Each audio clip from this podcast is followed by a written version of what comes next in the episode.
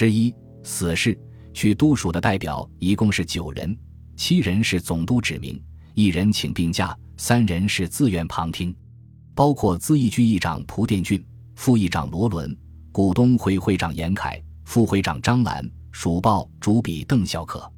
听说刚走出川汉铁路公司的大门，带队持铁来请人的军官就翻了脸，将九个人分别管押，像提拿犯人一样往都署送。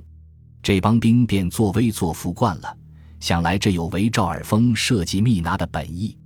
从公司到都署，要经过蜀袜街、东大街、走马街，这几个人谁不认识？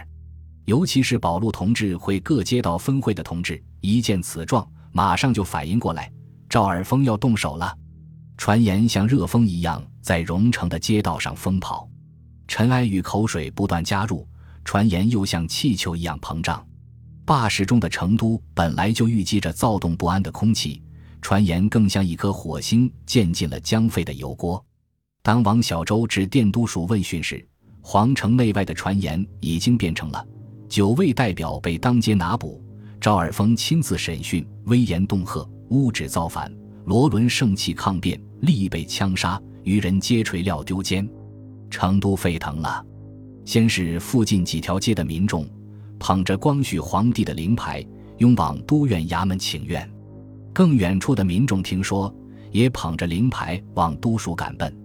短短时间，都凑合了千把人，把总府街堵得水泄不通，一堆一堆往都院辕门里挤。自由保路运动以来，这是成都第一次完全自发的民众聚集，主要领导人都被抓了，各地代表又被困在会场里。谁来策动？谁来领导？人人都是热血冲动，只想着请愿救人。卫兵根本挡不住那么多人，都院辕门都差点被挤垮。这些人拥进都院前的院坝，高声喊叫：“先皇帝准许四川人自办铁路，为什么要把征路的人捉去？先皇帝有灵，保佑放出九个代表啊！制台马上放人啊！”就有人跪地叩头，痛哭流涕。把光绪皇帝的牌位顿在地上，汤汤响。人众拼着气力向前涌，一面挥着先皇牌位，一面齐声大喊：“把蒲先生、罗先生放出来！把蒲先生、罗先生放出来！”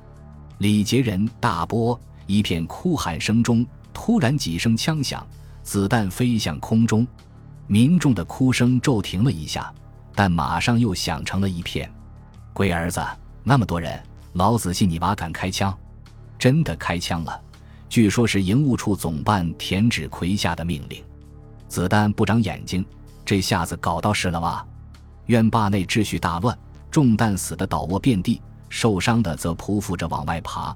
还没有尝到花生米滋味的，赶快往辕门涌。